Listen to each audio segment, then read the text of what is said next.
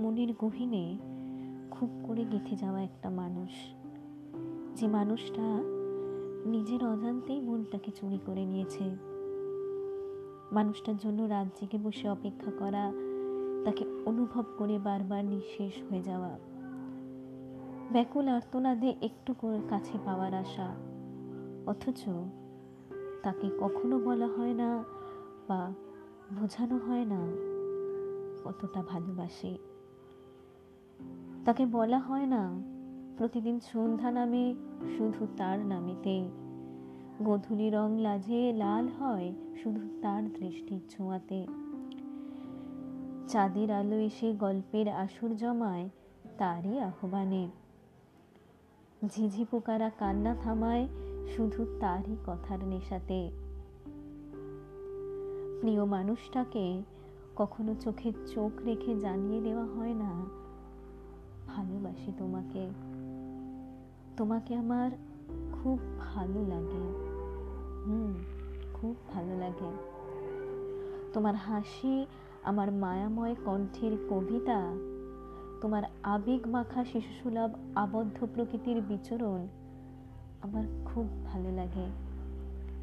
তুমি যখন চোখ রাঙিয়ে বকো, তখন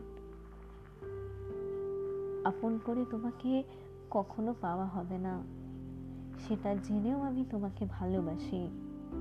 নীরবে ভেবে যাই। তোমার জন্য আমার প্রতিটা মুহূর্ত কি নিদারুণ যন্ত্রণায় কাটে। দেখতে চাওয়ার কি অসহ্যকর অনুভূতি, ঠিক বোঝানোর ভাষা নেই। তবুও ভালোবাসি। হুম, তবুও ভালোবাসি। জানো তো বিধাতা তোমাকে আমাকে আলাদা করে দেননি।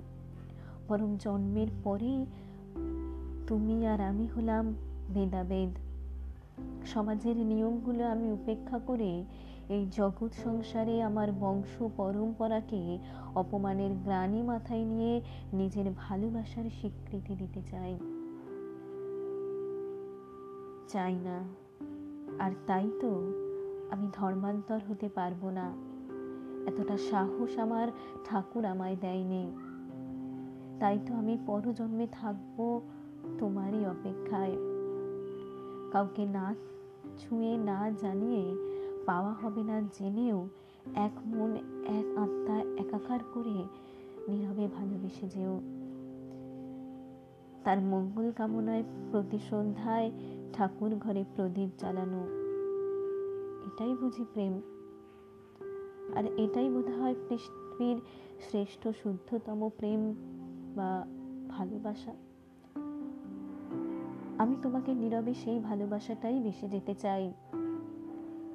দেবে তো সেই অধিকারটুকু আমায়?